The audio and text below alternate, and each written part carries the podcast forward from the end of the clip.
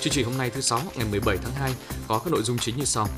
Đẩy mạnh tuyên truyền xây dựng văn hóa tiết kiệm không tham nhũng, tăng cường lấy nước trữ nước phục vụ sản xuất vụ chiêm xuân. Tiếp tục gia tăng vi phạm công trình thủy lợi trên địa bàn tỉnh. Gần 900 người lao động nộp hồ sơ đề nghị hưởng trợ cấp thất nghiệp. Công an ra Lập khởi tố vụ án mua bán trái phép ma túy dạng cỏ Mỹ. Cũng trong chương trình còn có các bài viết thành phố Hải Dương tiếp tục huy động các nguồn lực để chỉnh trang đô thị. Bây giờ là nội dung chi tiết. Chiều qua 16 tháng 2, ba ngành làm án gồm Công an, Tòa án Nhân dân, Viện Kiểm sát Nhân dân tỉnh đã tổ chức hội nghị tổng kết công tác phối hợp năm 2022, triển khai công tác phối hợp năm 2023. Ủy viên Trung ương Đảng Bí thư tỉnh ủy Trần Đức Thắng dự và phát biểu chỉ đạo hội nghị. Phóng viên Ngọc Tiến đưa tin. Trong năm 2022, ba ngành làm án của tỉnh đã có nhiều cố gắng trong công tác phối hợp chất lượng được nâng lên, nhiều vụ việc khó khăn vướng mắc được giải quyết kịp thời, xử lý dứt điểm nhiều vụ việc nghiêm trọng phức tạp, dư luận xã hội quan tâm, không để xảy ra oan sai bỏ lọt tội phạm, kịp thời sửa đổi bổ sung các quy chế phối hợp liên ngành các cơ quan phối hợp phân loại xử lý 1.655 nguồn tin về tội phạm, khởi tố điều tra 1.655 vụ với 2.755 bị can, truy tố 1.171 vụ với 2.089 bị can, xét xử 1.170 vụ với 2.104 bị cáo, xác định 180 vụ án trọng điểm, đạt 13,9%, vượt chỉ tiêu 8,9%, phối hợp tổ chức 210 phiên tòa hình sự rút kinh nghiệm, 116 phiên tòa xét xử trực tuyến, phối hợp giải quyết 4.653 vụ việc hành chính dân sự hôn nhân và gia đình. Công tác thi hành án hình sự, hỗ trợ tư pháp, giải quyết khiếu nại tố cáo về hoạt động tư pháp đạt nhiều kết quả tích cực. Phát biểu chỉ đạo tại hội nghị, Ủy viên Trung ương Đảng Bí thư tỉnh ủy Trần Đức Thắng ghi nhận và biểu dương những kết quả mà ba ngành làm án đã đạt được trong năm 2022 ba ngành làm án của tỉnh có nhiều cố gắng trong công tác phối hợp, chất lượng được nâng lên, nhiều vụ việc khó khăn vướng mắc được giải quyết kịp thời, xử lý dứt điểm. Nhiều vụ, nhiều vụ việc nghiêm trọng, phức tạp dư luận xã hội quan tâm, không để xảy ra oan sai, bỏ lọt tội phạm. Kết quả phối hợp hoạt động của ba ngành làm án tỉnh đã góp phần giữ vững an ninh chính trị, trật tự an toàn xã hội, phục vụ tốt nhiệm vụ phát triển kinh tế xã hội tại địa phương. Về nhiệm vụ trọng tâm và công tác phối hợp năm 2023, Bí thư tỉnh ủy yêu cầu ba cơ quan làm án tiếp tục quán triệt và tổ chức thực hiện nghiêm các chỉ thị nghị quyết của Trung ương, Quốc hội, của tỉnh ủy về công tác tư pháp, cải cách tư pháp, đấu tranh phòng chống tội phạm có hiệu quả, giữ vững an ninh chính trị, trật tự an toàn xã hội ở địa phương chú trọng nắm bắt tình hình vi phạm tội phạm và các khiếu kiện về dân sự hành chính, nâng cao chất lượng công tác thi hành án hình sự dân sự, phối hợp chặt chẽ tham mưu với cấp ủy, chính quyền địa phương giải quyết kịp thời đúng pháp luật các khiếu nại tố cáo tại các điểm có khiếu kiện phức tạp, nhất là ở các địa bàn trọng điểm, các đơn thư khiếu nại tố cáo kéo dài liên quan đến lĩnh vực đất đai tài nguyên không để thành điểm nóng góp phần giữ vững an ninh chính trị trật tự an toàn xã hội trên địa bàn. Bí thư tỉnh ủy Trần Đức Thắng nhấn mạnh các cơ quan làm án cần thực hiện hiệu quả công tác tiếp nhận, giải quyết tố giác, tin báo tội phạm và kiến nghị khởi tố, nâng cao chất lượng công tác điều tra, truy tố xét xử, không để xảy ra oan sai, bỏ lọt tội phạm, đảm bảo đúng người đúng tội đúng pháp luật, thực hiện tốt nguyên tắc tranh tụng, làm tốt công tác hòa giải trong giải quyết các vụ việc dân sự và công tác đối thoại trong giải quyết các vụ án hành chính tiếp tục nâng cao hơn nữa hiệu quả đấu tranh, phòng chống tội phạm và vi phạm pháp luật, phối hợp giải quyết tốt các vụ án hình sự, nhất là các vụ án đặc biệt nghiêm trọng, các vụ án được dư luận xã hội quan tâm và các vụ án thuộc diện theo dõi chỉ đạo của Ban chỉ đạo phòng chống tham nhũng tiêu cực tỉnh. Ba cơ quan cấp tỉnh cần làm tốt công tác kiểm tra hướng dẫn, kịp thời tháo gỡ khó khăn vướng mắc cho cấp huyện, góp phần thực hiện tốt nhiệm vụ chung. Ban Thường vụ tỉnh ủy vừa kết luận về một số nội dung công việc cần tập trung lãnh đạo chỉ đạo đẩy nhanh tiến độ thực hiện trong thời gian tới. Theo đó, để thực hiện thắng lợi các mục tiêu nhiệm vụ năm 2023, Ban Thường vụ tỉnh ủy yêu cầu các cấp ủy tổ chức đảng, cơ quan đơn vị chủ động, quyết liệt hơn trong việc triển khai thực hiện nhiệm vụ chính trị được giao một trong những nhiệm vụ trọng tâm đó là triển khai thực hiện việc đánh giá đối với các tổ chức đảng và đảng viên, các cơ quan chuyên môn thuộc Ủy ban nhân dân các cấp trong việc tổ chức triển khai thực hiện chức trách nhiệm vụ được giao theo định kỳ 6 tháng một năm, lấy kết quả thực hiện nhiệm vụ là cơ sở để đánh giá chất lượng tổ chức đảng và cán bộ đảng viên, nhất là người đứng đầu cấp ủy chính quyền cơ quan đơn vị thường xuyên kiểm tra giám sát, đánh giá hiệu quả công việc làm căn cứ đánh giá cán bộ, nhất là người đứng đầu các sở ngành địa phương. Trong trường hợp để nhắc nhở ba lần thì sẽ xem xét điều chuyển bố trí công tác khác. Ban Thường vụ tỉnh ủy yêu cầu Ban cán sự Đảng Ủy ban nhân dân tỉnh, lãnh đạo Ủy ban nhân dân tỉnh chỉ đạo đẩy nhanh tiến độ thẩm định và trình cấp có thẩm quyền phê duyệt hoặc cho ý kiến đối với quy hoạch tỉnh Hải Dương thời kỳ 2021-2030, tầm nhìn đến năm 2050, điều chỉnh quy hoạch chung thành phố Hải Dương đến năm 2040, điều chỉnh quy hoạch chung đô thị Bình Giang đến năm 2040. Trên cơ sở đó, khẩn trương thực hiện các bước triển khai quy hoạch sau khi được phê duyệt theo quy định tập trung chỉ đạo thực hiện các quy hoạch kế hoạch sử dụng đất, phát triển nhà ở, phát triển khu cụm công nghiệp đã được phê duyệt và phân bổ chỉ tiêu thực hiện theo từng giai đoạn. Khẩn trương hoàn thiện đề xuất chủ trương ban hành quy trình tiếp nhận các dự án đầu tư, các chính sách hỗ trợ đăng ký doanh nghiệp thành lập mới trên địa bàn tỉnh giai đoạn 2023-2027 chính sách thu hút đầu tư từ nguồn xã hội hóa vào lĩnh vực giáo dục, y tế, văn hóa thể thao trên địa bàn tỉnh. Báo cáo Ban Thường vụ tỉnh ủy trong tháng 2 năm 2023 tăng cường nắm bắt, tháo gỡ khó khăn tạo điều kiện thuận lợi cho các nhà đầu tư, các doanh nghiệp tìm hiểu đầu tư và tham gia hoạt động sản xuất kinh doanh trên địa bàn tỉnh, chủ động thu hút các tập đoàn, doanh nghiệp lớn. Trước mắt khẩn trương tổ chức hội nghị gặp mặt các nhà đầu tư nước ngoài trong quý 1 năm 2023 chỉ đạo ra soát các nội dung nhiệm vụ ban thường vụ tỉnh ủy, thường trực tỉnh ủy đã có ý kiến chỉ đạo cho chủ trương từ đầu nhiệm kỳ cho đến nay để tiếp tục đôn đốc tháo gỡ khó khăn hoặc đẩy nhanh tiến độ thực hiện, nhất là các nội dung còn tồn động từ năm 2022 đã được thường trực tỉnh ủy đôn đốc giao nhiệm vụ tập trung đẩy mạnh cải cách hành chính, nhất là cải cách thủ tục hành chính và xây dựng chính quyền điện tử, đồng thời nâng cao trách nhiệm đạo đức công vụ và năng lực của cán bộ công chức trong thực hiện nhiệm vụ. Sáng qua 16 tháng 2, Bộ Tư pháp tổ chức hội nghị trực tuyến triển khai thực hiện nghị định số 99/2022 của Chính phủ về đăng ký biện pháp bảo đảm. Thứ trưởng Bộ Tư pháp Nguyễn Khánh Ngọc chủ trì hội nghị. Dự điểm cầu Hải Dương có lãnh đạo Sở Tư pháp, các phòng chuyên môn và một số đơn vị liên quan ngày 30 tháng 11 năm 2022, Chính phủ đã ban hành Nghị định số 99-2022 NDCP thay thế cho Nghị định số 102-2017 ngày 1 tháng 9 năm 2017 về đăng ký biện pháp bảo đảm, đồng thời bổ sung một số nội dung mới để phù hợp với Bộ Luật Dân sự năm 2015 và Nghị định số 21 ngày 19 tháng 3 năm 2021 của Chính phủ quy định thi hành Bộ Luật Dân sự về bảo đảm thực hiện nghĩa vụ. Trên cơ sở những nội dung mới của Nghị định 99-2022 được quy định rõ như nguyên tắc đăng ký, cung cấp thông tin, hiệu lực của đăng ký, cơ quan đăng ký, cơ quan cung cấp thông tin, trình tự thủ tục chung về đăng ký biện pháp bảo đảm và trình tự thủ tục đăng ký biện pháp bảo đảm đối với từng loại tài sản. Các cơ quan liên quan sẽ nghiên cứu nắm chắc những thay đổi, điều chỉnh để thi hành Nghị định 99-2022, đảm bảo các quy định về đăng ký, cung cấp thông tin của Nghị định một cách chính xác, đúng với yêu cầu, kịp thời đi vào cuộc sống. Ban tuyên giáo tỉnh ủy vừa ban hành văn bản hướng dẫn công tác tuyên truyền phòng chống tham nhũng tiêu cực trên địa bàn tỉnh năm 2023. Theo đó, Ban tuyên giáo tỉnh ủy yêu cầu công tác tuyên truyền phải tiếp tục tạo sự chuyển biến mạnh mẽ về nhận thức tư tưởng, niềm tin của nhân dân đối với sự lãnh đạo của Đảng, Nhà nước và các cơ quan chức năng trong đấu tranh phòng chống tham nhũng tiêu cực. Công tác tuyên truyền cũng phải tạo động lực thực hành liêm chính, xây dựng văn hóa tiết kiệm, không tham nhũng trong cán bộ đảng viên công chức viên chức, đảm bảo sự lãnh đạo chỉ đạo quản lý thực hiện có trọng tâm, trọng điểm phù hợp với từng đối tượng. Ban tuyên giáo tỉnh ủy đề nghị Ban Nội chính tỉnh ủy và các cơ quan thành viên Ban chỉ đạo phòng chống tham nhũng tiêu cực tỉnh chủ động phối hợp với Ban tuyên giáo tỉnh ủy cung cấp thông tin phục vụ công tác tuyên truyền trên các phương tiện thông tin đại chúng, các tài liệu và hội nghị báo cáo viên, hội nghị giao ban báo chí. Sở Văn hóa Thể thao và Du lịch tuyên truyền phổ biến giáo dục pháp luật về phòng chống tham nhũng tiêu cực, lồng ghép vào các hoạt động văn hóa thể thao và du lịch biên soạn phát hành tài liệu tờ rơi tranh ảnh khẩu hiệu cổ động ấn phẩm tuyên truyền pháp luật về phòng chống tham nhũng tiêu cực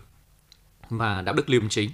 Sở Thông tin và Truyền thông hướng dẫn các cơ quan thông tin truyền thông, hệ thống đài phát thanh cấp huyện, đài truyền thanh cấp xã và các trang cổng thông tin điện tử của các cơ quan đơn vị địa phương trong tỉnh tuyên truyền về phòng chống tham nhũng tiêu cực, kịp thời phát hiện, xử lý nghiêm việc đưa tin sai sự thật, vu cáo bịa đặt, các luận điệu xuyên tạc đấu tranh phê phán, bác bỏ các luận điệu xuyên tạc lợi dụng công tác phòng chống tham nhũng tiêu cực để kích động chia rẽ, gây mất đoàn kết nội bộ, làm suy giảm lòng tin của nhân dân đối với Đảng và Nhà nước – Ban tuyên giáo tỉnh ủy đề nghị Đảng ủy Công an tỉnh chỉ đạo các lực lượng chuyên trách lồng ghép việc tuyên truyền về công tác phòng chống tham nhũng tiêu cực vào chương trình công tác thực hiện nhiệm vụ của đơn vị. Ủy ban Mặt trận Tổ quốc và các đoàn thể chính trị xã hội tỉnh Ban tuyên giáo các huyện ủy, thị ủy, thành ủy, đảng ủy trực thuộc tỉnh ủy xây dựng kế hoạch triển khai thực hiện nhiệm vụ tuyên truyền, giáo dục đạo đức liêm chính, xây dựng văn hóa tiết kiệm, không tham nhũng.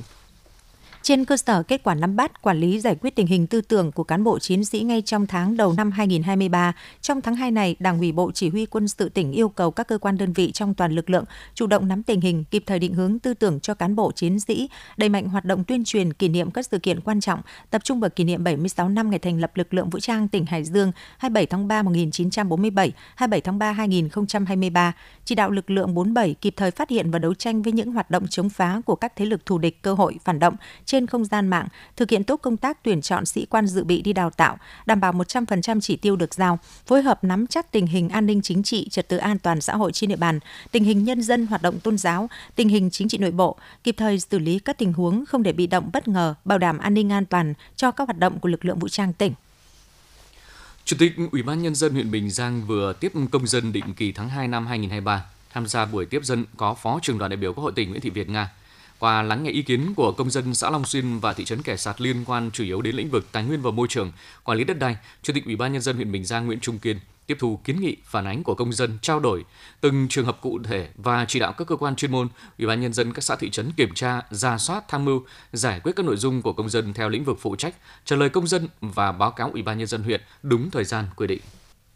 Kết thúc hai đợt xả nước từ các hồ thủy điện, diện tích có nước toàn tỉnh đến hết ngày 9 tháng 2 là 50.974 ha trên 54.000 ha, đạt 94,4%. Trong đó 11 trên 12 huyện, thành phố, thị xã đã lấy đủ nước theo kế hoạch. Riêng thị xã Kinh Môn mới đạt 46,9% kế hoạch. Để đảm bảo cung cấp đủ nước độ ải phục vụ gieo cấy và tích trữ nước phục vụ tưới dưỡng vụ chiêm xuân 2023, Sở Nông nghiệp và Phát triển Nông thôn đề nghị Ủy ban Nhân dân các huyện, thành phố, thị xã, các doanh nghiệp khai thác công trình thủy lợi tích cực chỉ đạo thực hiện tốt việc duy trì vận hành công trình, máy móc thiết bị để lấy nước, bổ sung đủ nước cho 100% diện tích gieo cấy theo kế hoạch, đồng thời tích trữ nước tối đa trong hệ thống kênh mương, ao hồ, khu trũng để chủ động phục vụ tưới dưỡng. Các địa phương đơn vị lấy nước trực tiếp từ hệ thống sông ngoài phải tận dụng tối đa các đỉnh chiều để lấy nước và trữ nước vào hệ thống kênh trục, phải thường xuyên quan trắc độ mặn, tình trạng xâm nhập mặn ở các cửa lấy nước từ sông ngoài để chủ động lấy nước vào đồng đảm bảo chất lượng. Thành phố Chi Linh phải quản lý chặt chẽ nguồn nước trong các hồ chứa trên địa bàn. Thị xã Kinh Môn đẩy nhanh tiến độ thu hoạch cây vụ đông, tận dụng tối đa các đỉnh chiều để lấy nước, trữ nước, phấn đấu hoàn thành diện tích độ ải theo kế hoạch, đảm bảo lịch gieo cấy trong khung thời vụ và phục vụ sản xuất cho thời gian tiếp theo thường xuyên kiểm tra bảo dưỡng tu sửa hệ thống công trình máy móc thiết bị, đảm bảo 100% máy móc thiết bị công trình hoạt động tốt để sản xuất, quan trắc độ mặn, tình trạng xâm nhập mặn ở các cửa lấy nước từ sông ngoài để chủ động lấy nước vào đồng đảm bảo chất lượng, kiên quyết xử lý giải tỏa các vi phạm trực tiếp vào công trình thủy lợi theo quy định để đảm bảo thông thoáng dòng chảy chủ động bố trí kinh phí nhân lực phương tiện để triển khai kịp thời các biện pháp phòng chống hạn của địa phương đơn vị theo kế hoạch đã xây dựng. Các mô hình sản xuất trong nhà màng nhà lưới tạo ra sản phẩm nông nghiệp chất lượng an toàn, Năm 2023, huyện Bình Giang dự kiến có thêm 6.500 m2 nhà màng, nhà lưới, trong đó 2.500 m2 nhà màng sản xuất dưa lưới, cà chua, rau ở xã Thái Hòa, 4.000 m2 nhà lưới trồng hoa các xã Thái Học, Nhân Quyền. Theo Phòng Nông nghiệp Phát triển Nông thôn huyện Bình Giang, đến cuối năm 2022, tổng diện tích nhà màng nhà lưới của huyện khoảng 20.000 m2, tập trung ở các xã Thái Hòa, Cổ Bì, Nhân Quyền, Vĩnh Hưng. Các mô hình sản xuất trong nhà màng, nhà lưới tạo ra sản phẩm nông nghiệp chất lượng an toàn, đồng thời giúp người dân nâng cao thu nhập. Trong những năm gần đây, cùng với việc tích cực đưa các giống lúa mới vừa có năng suất chất lượng cao thích ứng với biến đổi khí hậu và sản xuất, huyện Nam Sách cũng đẩy mạnh đưa cơ giới hóa đồng bộ trong sản xuất lúa, đặc biệt là áp dụng mạ khay cấy máy. Nhờ vậy, diện tích cây lúa bằng máy trên địa bàn huyện trong vụ đông xuân này đã đạt trên 430 ha. Có được kết quả này, bước vào vụ sản xuất, huyện Nam Sách tiếp tục đẩy mạnh triển khai chính sách hỗ trợ của tỉnh theo đề án phát triển diện tích cây lúa bằng máy giai đoạn 2020-2025 Cụ thể trong vụ đông xuân năm nay, huyện Nam Sách triển khai hỗ trợ xây dựng 11 mô hình cây máy, trong đó 7 mô hình cây máy trình diễn với diện tích gần 22 ha và 4 mô hình cây máy mở rộng với diện tích 40 ha. Cùng với đó, trong năm 2023 sẽ triển khai hỗ trợ xã Hợp Tiến một dàn treo, hai máy cấy và 20.000 khay sản xuất mạ phục vụ phát triển diện tích cây lúa bằng máy trên địa bàn để nâng cao hiệu quả ứng dụng cơ giới hóa trong sản xuất lúa. Trong sản xuất vụ đông xuân này, huyện Nam Sách cũng triển khai hỗ trợ một lần phòng trừ sâu bệnh hại lúa bằng thiết bị bay không người lái cho các diện tích cây lúa bằng máy với mức hỗ trợ 700.000 đồng một hecta. Thời gian qua, mặc dù các đơn vị quản lý và khai thác công trình thủy lợi trên địa bàn tỉnh tăng cường kiểm tra phát hiện sớm các trường hợp vi phạm công trình thủy lợi và kiến nghị địa phương xử lý, song từ tháng 12 năm 2022 đến nay, tình trạng vi phạm công trình thủy lợi trên địa bàn tỉnh vẫn không có dấu hiệu gia tăng. Số trường hợp được xử lý triệt đề vẫn rất ít. Theo Tri Cục Thủy lợi tỉnh, từ tháng 12 năm 2022 đến nay, toàn tỉnh đã phát sinh thêm gần 25 trường hợp vi phạm công trình thủy lợi, trong đó vi phạm trên phạm vi bảo vệ công trình thủy lợi do công ty trách nhiệm hữu hạn một thành viên khai thác công trình thủy lợi Bắc Hưng Hải quản lý có 18 trường hợp, nâng tổng số vi phạm trên công trình này đang tồn tại là hơn 1.140 trường hợp vi phạm trên phạm vi bảo vệ công trình thủy lợi do công ty trách nhiệm hạn một thành viên khai thác công trình thủy lợi tỉnh Hải Dương quản lý là 6 trường hợp, trong đó đã xử lý triệt đề được 4 trường hợp. Hiện tổng số vi phạm còn tồn tại trên công trình này là gần 2.600 trường hợp. Để giảm thiểu vi phạm tồn tại và phát sinh mới trên hệ thống các công trình thủy lợi, Sở Nông nghiệp Phát triển Nông thôn đề nghị đơn vị quản lý khai thác công trình thủy lợi trên địa bàn tỉnh tăng cường kiểm tra giám sát các hoạt động trong phạm vi bảo vệ công trình thủy lợi để phát hiện ngăn chặn và kiến nghị chính quyền địa phương xử lý các trường hợp vi phạm, đảm bảo kịp thời ngay từ khi mới phát sinh, đồng thời chủ động phân loại, đánh giá mức độ vi phạm hiện có, đề xuất chính quyền địa phương và Sở Nông nghiệp Phát triển nông thôn chỉ đạo tổ chức thực hiện dỡ bỏ hoặc di rời công trình ảnh hưởng đến an toàn năng lực phục vụ của công trình thủy lợi không thể khắc phục theo quy định. Theo báo cáo của Trung tâm Dịch vụ Việc làm, Giáo dục nghề nghiệp Hải Dương, từ ngày 1 tháng 1 đến 15 tháng 2 năm 2023 đã có 890 người nộp hồ sơ đề nghị hưởng trợ cấp thất nghiệp, trong đó thực hiện tiếp nhận và giải quyết hưởng trợ cấp thất nghiệp 358 hồ sơ trên cổng Dịch vụ công quốc gia. Trong những ngày vừa qua, số người có quyết định hưởng trợ cấp thất nghiệp là 1.094 người với tổng kinh phí gần 24 tỷ đồng. Trong đó, số quyết định hưởng trợ cấp thất nghiệp trên cổng dịch vụ công quốc gia cho người lao động là 398 người, 696 người còn lại nhận trực tiếp tại Trung tâm Dịch vụ Việc làm Giáo dục Nghề nghiệp Hải Dương. Như vậy, so với cùng kỳ năm 2022, số người nộp hồ sơ đề nghị hưởng trợ cấp thất nghiệp tăng 294 hồ sơ, bằng 49%, số người có quyết định hưởng trợ cấp thất nghiệp tăng 411 quyết định, bằng 60%, với số tiền trợ cấp thất nghiệp theo quyết định tăng 9,1 tỷ đồng. Để người đến làm thủ tục hồ sơ nhanh chóng thuận tiện, Trung tâm Dịch vụ Việc làm Giáo dục Nghề nghiệp Hải Dương đã bố trí phân công cán bộ nhân viên tại các bộ phận, tư vấn, hướng dẫn ban đầu, tiếp nhận xử lý hồ sơ, tiếp nhận thông báo trả kết quả cho người lao động.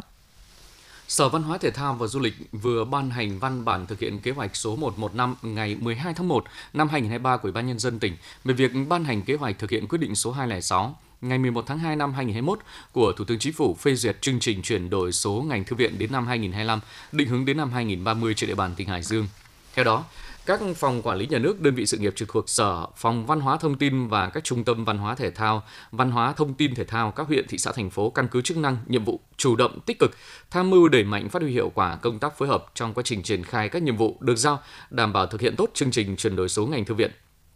phù hợp với yêu cầu thực tiễn tại cơ quan đơn vị và địa phương, trong đó tập trung vào các nội dung như tuyên truyền phổ biến quán triệt nội dung của chương trình chuyển đổi số ngành thư viện, công tác chỉ đạo điều hành, triển khai thực hiện các mục tiêu chỉ tiêu nhiệm vụ của chương trình chuyển đổi số ngành thư viện.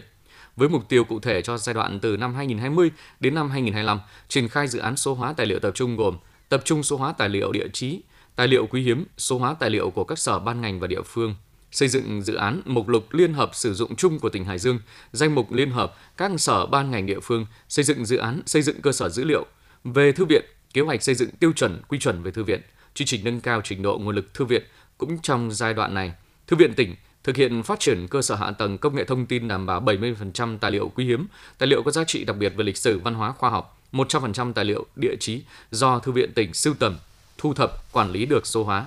Trang thông tin điện tử của Thư viện tỉnh được tích hợp với thành phần dữ liệu mở của hệ trí thức Việt số hóa. Giai đoạn 2026-2030 tiếp tục triển khai đẩy mạnh các hoạt động chuyển đổi số, phát triển thư viện số, thực hiện liên thông các loại hình thư viện. Công an huyện Gia Lộc khởi tố vụ mua bán trái phép chất ma túy dạng cỏ Mỹ. Các đối tượng bị bắt giữ gồm Trần Đức Thể sinh năm 1999 ở xã Quang Thành, thị xã Kinh Môn, Lê Thanh Sơn sinh năm 2001 ở khu 7 phường Ngọc Châu, Phạm Tân Hoàng Minh sinh năm 2003 ở khu dân cư Đàm Lộc, phường Tân Bình, cùng thành phố Hải Dương, Phạm Quang Thịnh sinh năm 2007 ở thôn Cao La, xã Dân Chủ, huyện Tứ Kỳ. Theo tài liệu của cơ quan điều tra, do không có việc làm ổn định nên vào khoảng tháng 10 năm 2022, thể nảy sinh ý định tìm mua ma túy loại cỏ Mỹ, thường gọi là tobacco, về bán lại cho người khác kiếm lời, lấy tiền tiêu xài cá nhân. Thể tự lập tài khoản Facebook tên Tobacco Hải Dương uy tín và sử dụng tài khoản này tham gia các nhóm Facebook Tobacco Hà Nội, Tobacco miền Bắc để tìm mua ma túy dạng cỏ Mỹ. Khoảng tháng 11 năm 2022, Thể bắt đầu lấy số điện thoại và gọi trực tiếp cho người giao bán để hỏi mua loại ma túy loại này. Sau khi trao đổi thống nhất đồng ý mua bán thì người bán sẽ đóng gói cỏ Mỹ và gửi theo đường xe khách về đến thành phố Hải Dương cho Thể. Từ tháng 11 năm 2022 đến tháng 1 năm 2023, Thể đã đặt mua ma túy loại cỏ Mỹ khoảng 2 đến 3 lần, mỗi lần từ 100g đến 200g với giá 1,1 triệu đồng 100g. Sau khi lấy cỏ Mỹ về, thể trộn thêm thuốc lào hoặc xịt nước vào để gia tăng trọng lượng và giao bán với giá 1,5 triệu đồng 100 gram.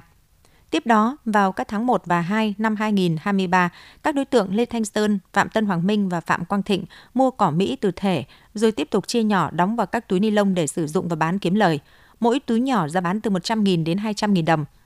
Hiện ba đối tượng Thể, Sơn, Minh đã bị khởi tố bắt tạm giam về tội mua bán trái phép chất ma túy. Riêng đối tượng Phạm Quang Thịnh sinh ngày 6 tháng 9 năm 2007, tại thời điểm gây án chưa đủ 16 tuổi, cơ quan công an đang củng cố hồ sơ để có biện pháp xử lý phù hợp. Huyện Thanh Miện là địa phương duy nhất trong tỉnh thành lập được tổ tự quản về phòng cháy chữa cháy và cứu nạn cứu hộ tại các xã thị trấn.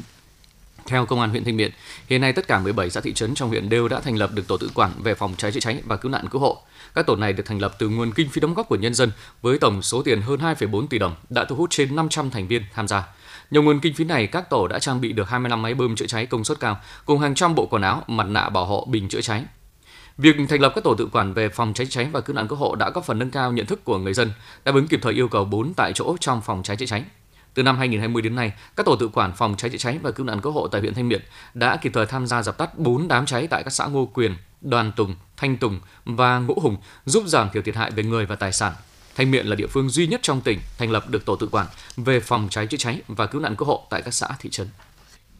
Nỗ lực xây dựng đô thị xanh thông minh thân thiện an toàn với hệ thống hạ tầng đồng bộ hiện đại, thành phố Hải Dương đã và đang tập trung huy động nguồn lực xã hội hóa, vận động nhân dân chung tay chỉnh trang đô thị. Sau đây là ghi nhận của phóng viên thời sự.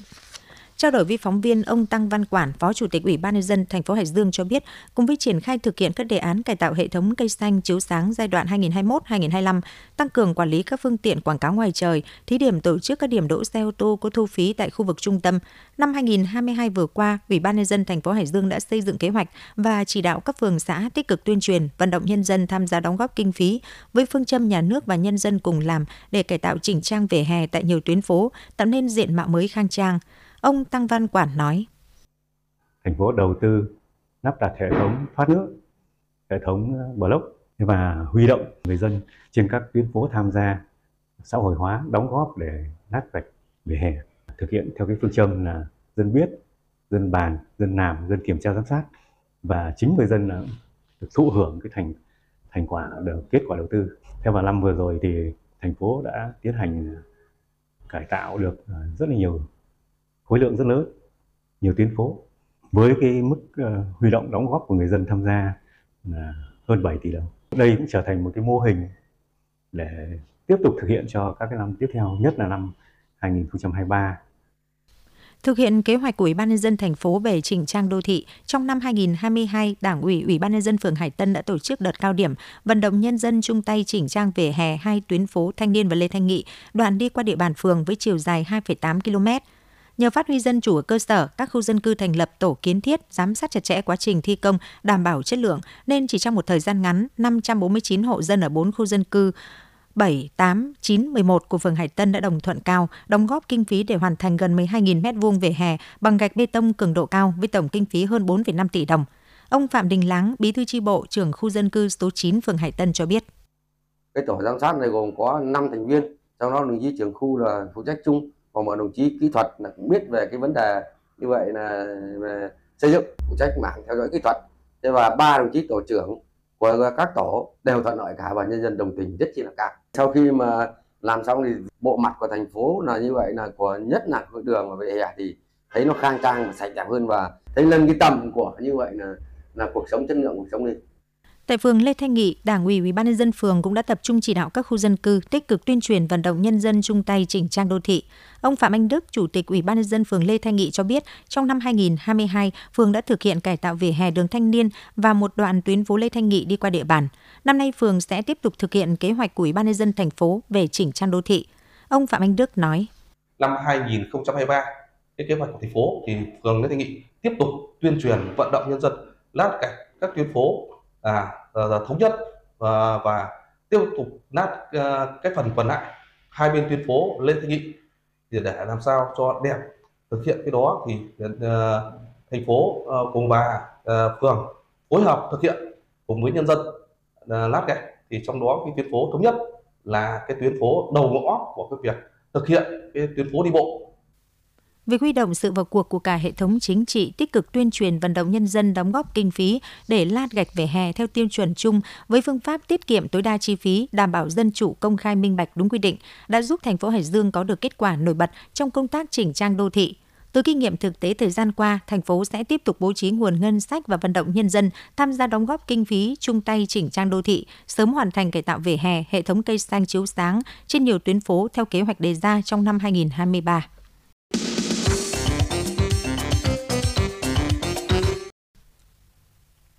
Thưa quý vị và các bạn, qua 28 năm từ năm 1995 cho đến năm 2023 thực hiện nhiệm vụ an sinh xã hội trên địa bàn tỉnh, Bảo hiểm xã hội tỉnh Hải Dương đã xây dựng được truyền thống đoàn kết vượt khó, nâng cao tinh thần trách nhiệm, tạo được niềm tin của nhân dân. Năm 2022, với sự nỗ lực phấn đấu của tập thể công chức viên chức, Bảo hiểm xã hội tỉnh Hải Dương tổ chức triển khai nhiều giải pháp sáng tạo linh hoạt phù hợp với tình hình thực tế để hoàn thành nhiệm vụ trọng tâm trong thực hiện chính sách bảo hiểm xã hội, bảo hiểm y tế với sự quan tâm chỉ đạo sát sao của Bảo hiểm xã hội Việt Nam của tỉnh Hải Dương, sự phối hợp đồng thuận của các ban ngành đoàn thể, các tổ chức chính trị xã hội, đơn vị sử dụng lao động, người lao động và nhân dân trong tỉnh, Bảo hiểm xã hội tỉnh Hải Dương đã triển khai và đạt được các chỉ tiêu quan trọng. Tính đến hết năm 2022, Hải Dương có trên 423.000 người tham gia bảo hiểm xã hội, chiếm gần 46% tỷ lệ lao động trong độ tuổi tham gia. Toàn tỉnh có gần 1,8 triệu người có thẻ bảo hiểm y tế, đạt tỷ lệ bao phủ dân số toàn tỉnh gần 92%, hoàn thành chỉ tiêu theo quyết định số 546 của Thủ tướng Chính phủ giao. Năm 2022, toàn tỉnh có số thu bảo hiểm xã hội, bảo hiểm y tế, bảo hiểm thất nghiệp là 8.847 tỷ đồng. Số tiền nợ bảo hiểm xã hội, bảo hiểm y tế, bảo hiểm thất nghiệp là 78,3 tỷ đồng, chiếm tỷ lệ 0,87% so với số phải thu. Để chính sách bảo hiểm xã hội, bảo hiểm y tế thực sự đi vào cuộc sống của nhân dân, Bảo hiểm xã hội tỉnh Hải Dương thực hiện quyết liệt đồng bộ linh hoạt các giải pháp phát triển người tham gia bảo hiểm xã hội, bảo hiểm y tế, bảo hiểm thất nghiệp, đôn đốc thu giảm nợ, mở rộng diện bao phủ bảo hiểm xã hội, bảo hiểm y tế, đẩy mạnh công tác thanh tra chuyên ngành đóng nộp bảo hiểm xã hội, bảo hiểm y tế. Bảo hiểm xã hội tỉnh cũng đã chỉ đạo bảo hiểm xã hội các huyện chủ động tham mưu với cấp ủy chính quyền địa phương, phối hợp với hội đoàn thể tổ chức chính trị xã hội trong thực hiện chính sách bảo hiểm xã hội, bảo hiểm y tế tại địa phương. Ông Vũ Kim Tuyền, giám đốc bảo hiểm xã hội huyện Thanh Miện cho biết. Hàng năm thì chúng tôi cũng à, tham mưu cho ban chỉ đạo à, cấp huyện để tiến hành giao chỉ tiêu phát triển người tham gia cho các xã, thị trấn và kết quả đến 31 tháng 12 năm 2022 thì trên toàn huyện có 6.400 người tham gia bảo hiểm xã hội tự nguyện và 37.800 người tham gia bảo hiểm y tế. Để đảm bảo quyền lợi người tham gia và thụ hưởng chính sách luôn được Bảo hiểm xã hội tỉnh Hải Dương xác định là nhiệm vụ trọng tâm. Công tác chi trả lương hưu và trợ cấp bảo hiểm xã hội luôn kịp thời, đúng chế độ cho người thụ hưởng. Đồng thời phối hợp với Sở Y tế chỉ đạo triển khai công tác khám chữa bệnh bảo hiểm y tế, đảm bảo quyền lợi khám chữa bệnh bảo hiểm y tế cho người dân. Đặc biệt, Bảo hiểm xã hội tỉnh đã kịp thời triển khai các gói hỗ trợ COVID-19 chưa từng có tiền lệ, góp phần ổn định đời sống người lao động, hỗ trợ doanh nghiệp nhanh chóng phục hồi sản xuất kinh doanh, phát huy được vai trò của hệ thống an sinh xã hội. Bảo hiểm xã hội tỉnh Hải Dương cũng đã quyết liệt thực hiện cải cách thủ tục hành chính, chuyển đổi số mạnh mẽ toàn diện, đem tới nhiều tiện ích cho người dân, doanh nghiệp. Với các dịch vụ công trực tuyến, toàn tỉnh có gần 750.000 người đã cài đặt sử dụng VSSID, trên 1,6 triệu người dân được đồng bộ căn cước công dân với thẻ bảo hiểm y tế có hiệu lực để đi khám chữa bệnh bảo hiểm y tế bằng căn cước công dân. Để hoàn thành xuất sắc nhiệm vụ chính trị của ngành tại địa phương, Bảo hiểm xã hội tỉnh Hải Dương luôn nêu cao tinh thần trách nhiệm, đoàn kết thống nhất trong tập thể công chức viên chức từ Bảo hiểm xã hội tỉnh đến Bảo hiểm xã hội huyện. Thông qua các phong trào thi đua, nhiều đơn vị đã đẩy nhanh tiến độ thực hiện, hoàn thành về đích sớm các chỉ tiêu kế hoạch được giao, đạt nhiều kết quả tích cực. Ông Trần Quý Quỳnh, Giám đốc Bảo hiểm xã hội huyện Cẩm Giàng cho biết về việc triển khai công tác phát triển đối tượng. Bảo hiểm xã hội huyện Cẩm Giàng đã chủ động phối hợp với cấp ủy, chính quyền địa phương, các hội đoàn thể, các cái tổ chức chính trị xã hội à, trên địa bàn huyện tổ chức triển khai thực hiện tốt chính sách bảo hiểm xã hội, bảo hiểm y tế, bảo hiểm thất nghiệp, góp phần đảm bảo đời sống an sinh xã hội, phát triển kinh tế xã hội tại địa phương. Để ngành bảo hiểm xã hội tiếp tục hoàn thành các chỉ tiêu được giao, bà Trần Thị Hương, Giám đốc Bảo hiểm xã hội tỉnh Hải Dương nói về những giải pháp trong thời gian tới. Bảo hiểm xã hội tỉnh cũng đã chủ động tích cực phối hợp với các sở ban ngành liên quan để tham mưu với tỉnh ủy, hội đồng nhân dân và ủy ban nhân dân tỉnh à, ban hành nhiều văn bản chỉ đạo và công tác tổ chức cũng như là thực hiện chính sách bảo hiểm xã hội, bảo hiểm y tế, đặc biệt là các cái giải pháp phát triển về bảo hiểm xã hội, bảo hiểm y tế phù hợp với đặc điểm kinh tế xã hội của tỉnh. Trong đó chú trọng ban hành các cái nghị quyết, chương trình hành động cũng như là kế hoạch thực hiện chính sách bảo hiểm xã hội, bảo hiểm y tế và tham mưu đề xuất đưa chỉ tiêu, kế hoạch thực hiện lộ trình bảo hiểm xã hội, bảo hiểm y tế và nghị quyết chương trình phát triển kinh tế xã hội của địa phương.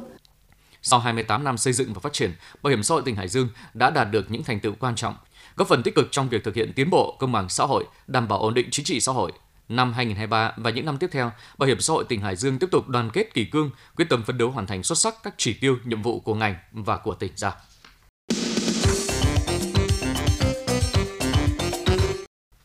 Quý vị và các bạn vừa nghe chương trình thời sự 6 giờ 30 phút của Đài Phát thanh Trại Hải Dương. Chương trình do Hoàng Hiển, Lưu Hưng, Phương Nga, Thu Huyền, Minh Phú thực hiện, chịu trách nhiệm nội dung và giám đốc Đặng Đình Long. Cảm ơn quý vị và các bạn đã quan tâm theo dõi.